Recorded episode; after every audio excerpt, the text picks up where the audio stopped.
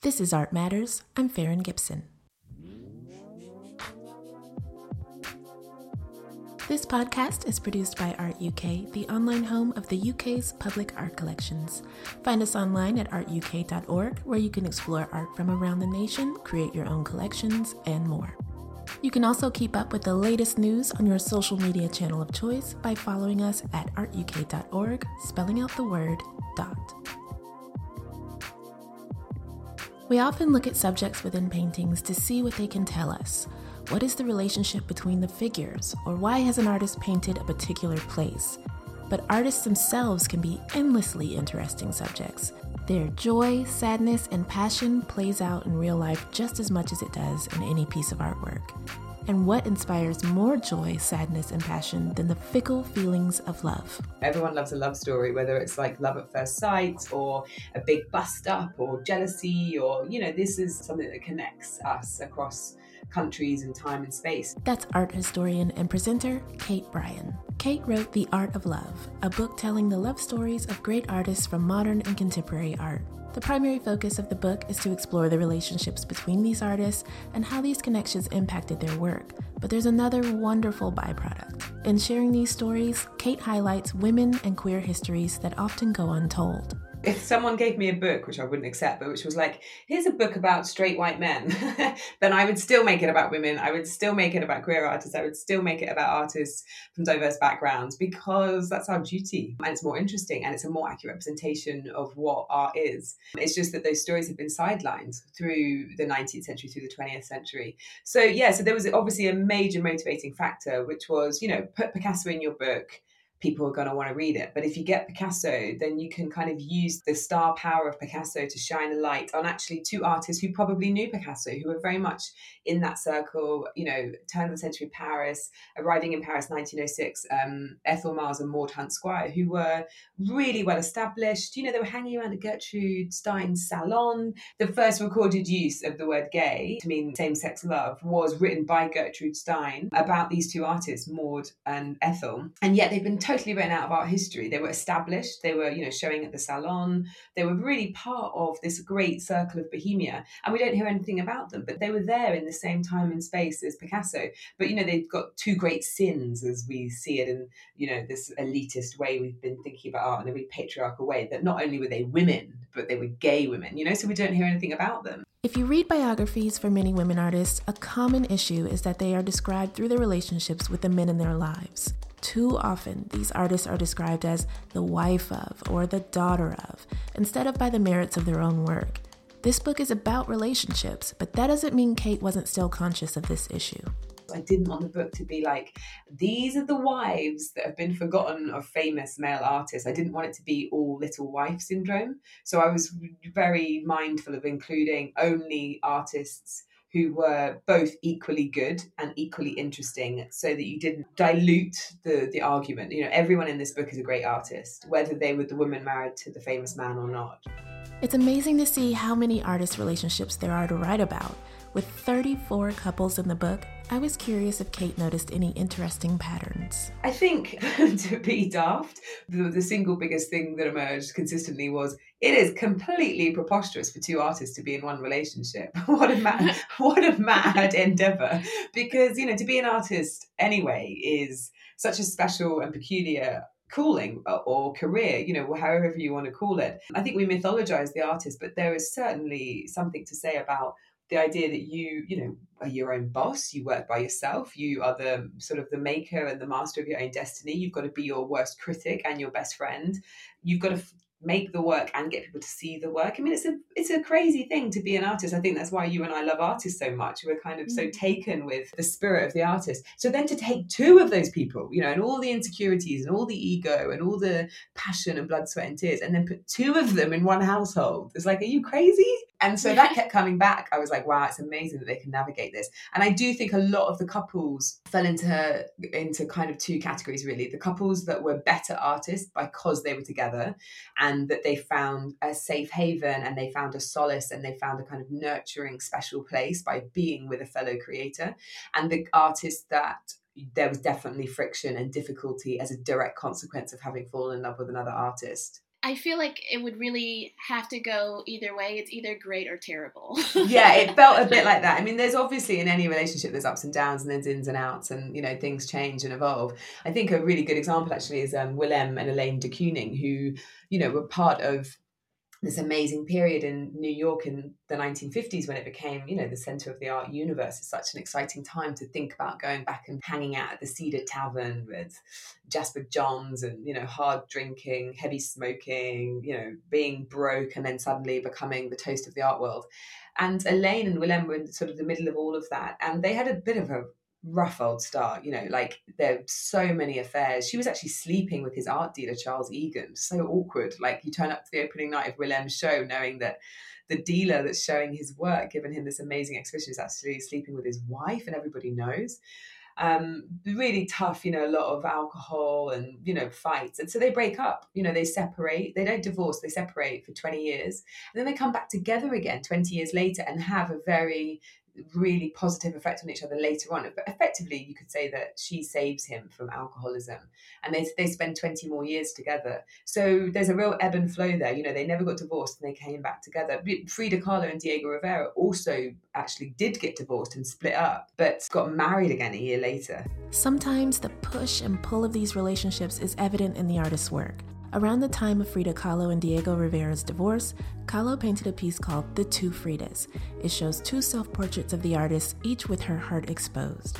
Her two selves are connected by an artery, and another vessel linking the two has been clipped. The work highlights how Kahlo felt torn between Rivera and her own desires and shows her heartbreak. But there are also happier tales where couples flourished and bettered each other.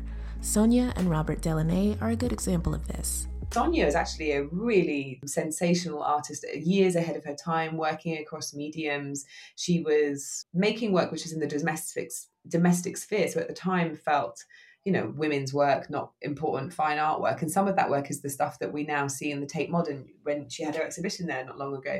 You know, the beautiful quilt that she made for her son, the dresses that she made, which she then would wear for performances. So she herself became like a living, breathing work of art. And Robert thought that she was fantastically enterprising and pioneering in the way that she thought about art and life as one major kind of holistic experience. I mean, it wouldn't be till like the 1970s that artists were taking that on as a really mainstream idea in the art world.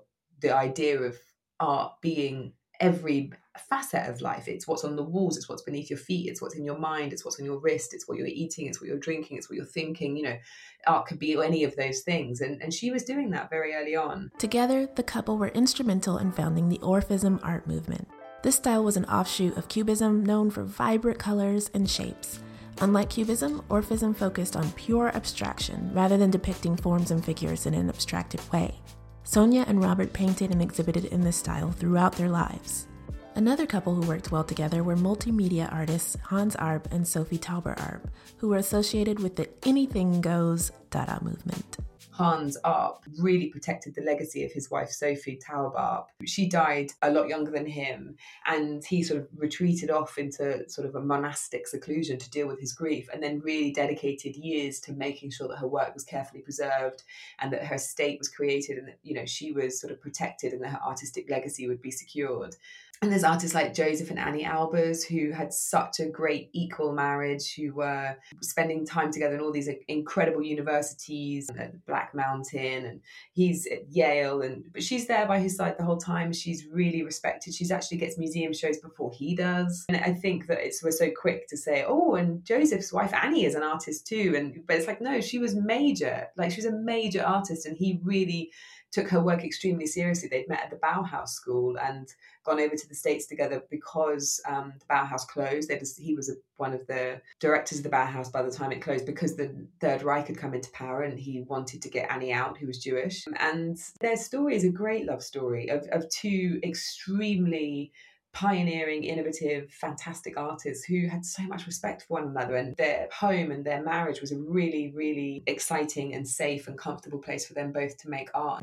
With the work of painter Georgia O'Keeffe, the support she received from her husband Alfred Stieglitz turned out not to be such a good thing. Stieglitz was a very established gallerist and photographer, artist in his own right when he met Georgia. She was in her late 20s. She was, I think, a school teacher and painting, but not taking herself seriously. She was a virgin. She was sort of very inexperienced in the world, and he really took her under his wing and he sets her up in this flat in Manhattan and you know they become madly in love and they end up getting married and he really is trying to put her forward with his position that he has in the New York society as this like great new American modernist female painter you know and he's trying to kind of create this myth of Georgia and he starts writing all this stuff about her paintings which I'm sure a lot of people know who are listening are, you know, predominantly at this stage, these very close up paintings of flowers.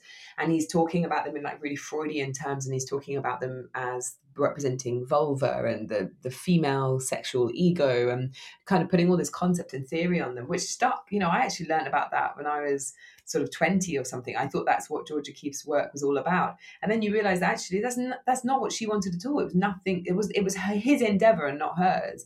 And she felt that he eventually was sort of putting all his stuff on her and trying to carve her like almost like Pygmalion, trying to create this artist that she was his Galatea or something. And actually she's like, dude, back off. It's not what my art's about at all. And this is what I'm about. And she had to kind of like practically leave him. They no, they they never separated. They did this crazy thing where they basically became pen pals. They wrote thousands of letters to each other, and she lived in New Mexico, and they saw each other like once or twice a year when she would go to New York for shows. She needed to create her own space for her art, so it made me think about Georgia O'Keeffe's entire practice totally differently. Once I understood um, this way, this thing that he was really trying to make her into this thing, and she had to then resist it. One challenge of tackling a topic like this is that some artists had multiple influential relationships. How do you decide on which stories to tell? Picasso is a great example. How do you decide? Actually, with Picasso, it was pretty easy because, you know, God, we love Picasso's work. You can't have the 20th century if you don't have Picasso, but he is just such an asshole.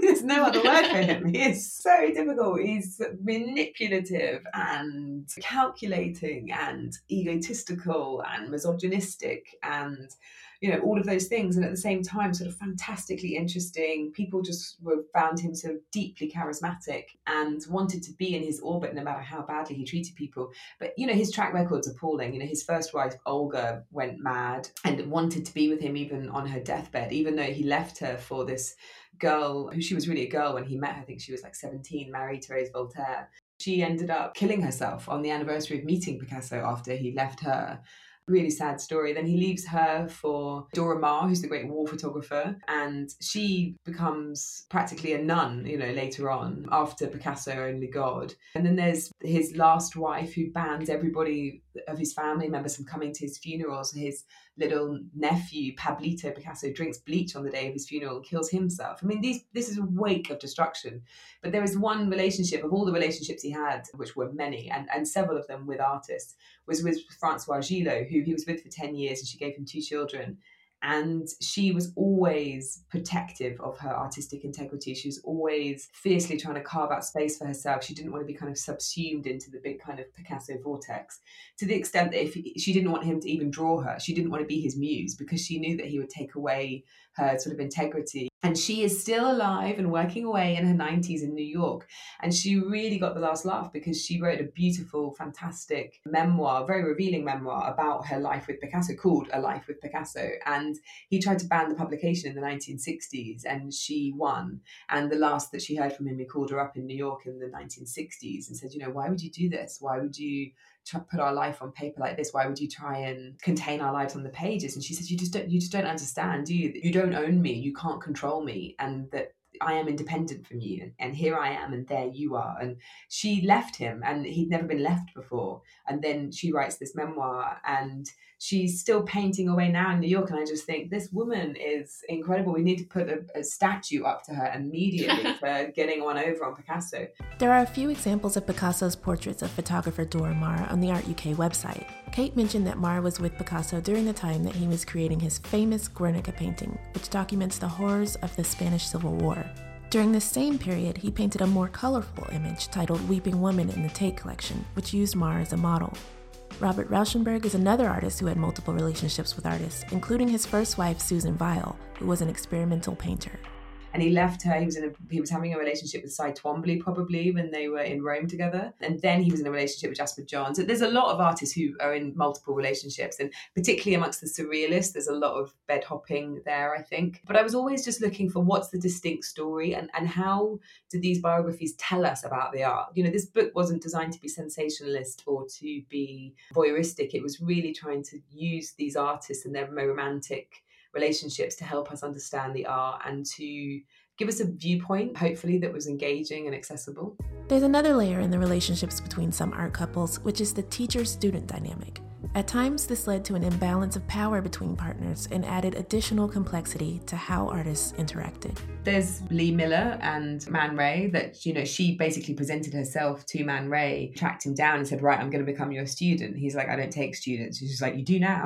um, and she learned from him and they started making work side by side. And then actually, once she gets really good, he gets really threatened by her and he thinks that she's sort of trying to take away some of his ideas and threatens her and she's like who do you think you're talking to and leaves and just leaves him and then he makes some of the worst art in in the 20th century with these like pathetic oh my goodness like this genius who turned into a complete sort of teenage boy the worst work I've ever seen of like, you know, nooses and guns and basically sort of him saying that he's going to kill himself over Lee Miller and all of his artwork. It's just so naff. But they reconcile years and years and years later. And she goes on and has just an unbelievable story and is just clearly someone you just don't want to mess with. And and I was really keen to create a counterpoint to what Duchamp said very dryly about the surrealist movement, which is that women were basically mistresses, muses, or models which is just so damning, isn't it?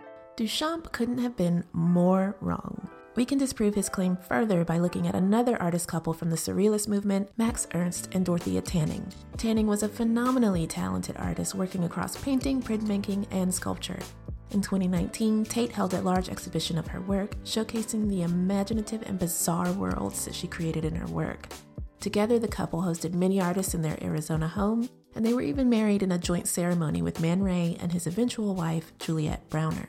Lee Miller learned and excelled after her relationship with Man Ray, but the teacher student relationship between sculptors Camille Claudel and Auguste Rodin is an example of a relationship that did not end so well.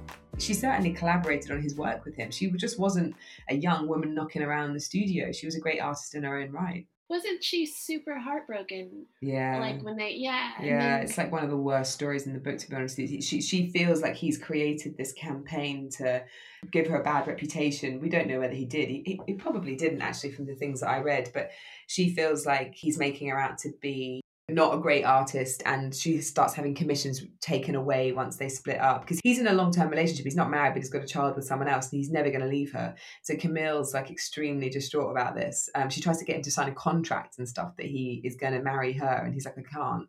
So they split up and she just slowly um, begins to really descend into mental illness and eventually gets put into an asylum um, and they basically lock her up and throw away the key, even though the doctor said that she could leave after a few years. Her family just kept her in there for the rest of her life, and she's buried in an unmarked grave. And probably we think Rodin was sending a little bit of money, but he, he never visited her as far as we know. And her, I think it was her nephew, tried to, after the um, war, tried to go and get her remains to give her a proper burial um, and it was all just it was impossible. So it's really sad and and she's now a bit of a national hero thank goodness in france. They've got a museum for her in her name, which shows all her work in the town in which she was born. And there's a permanent room at the Rodin Museum to honour her memory, but also to just put her work where we where we need to see it alongside Rodin's. Because actually, it's important to know who Camille Claudel is. Not only did she probably introduce a lot more expressionism and romance in his work, you know, the kiss we love so much, is inspired by Camille Claudel, if not a collaboration with her. As with any relationships, artists or not, some pairings work and some just don't. What's interesting about these stories is that art is such a creative and emotional form of expression, and the circumstances of an artist's life can be as interesting as the works they produced.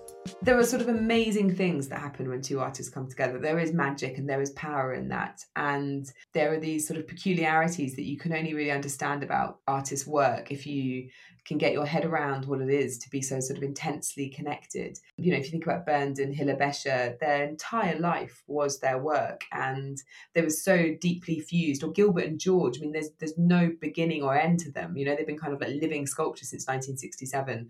And you can't even separate what is Gilbert and George the the couple these two guys who have been together for so long and and what is their art? It is all one thing. Marina and ulay the same. The 12 years that they spent together there was no real beginning to end to life and and art they were just they were fused together in such a fascinating way.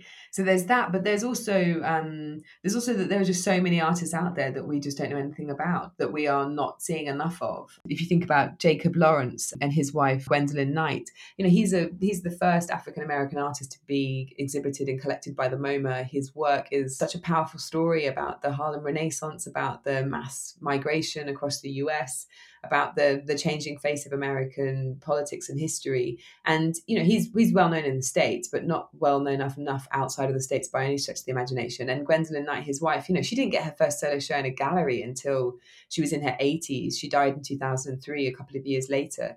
And if you look at the kind of work that she's making, it's about the African American experience, but it's not political like Jacob's work. It's very personal. And and if you look at someone like Mickalene Thomas today, you know, there's such a for me anyway, there's such a resonance in contemporary art if you look at what Gwendolyn was doing for decades. And we need to just make sure that we're conscious of the fact that there is a very Western centric, white centric, straight centric art history, that, that that's the strongest narrative. And we've got to resist it. You know, it's like a big tide and we've got to swim in the opposite direction. And we, we have to be responsible for shining a light on these other stories.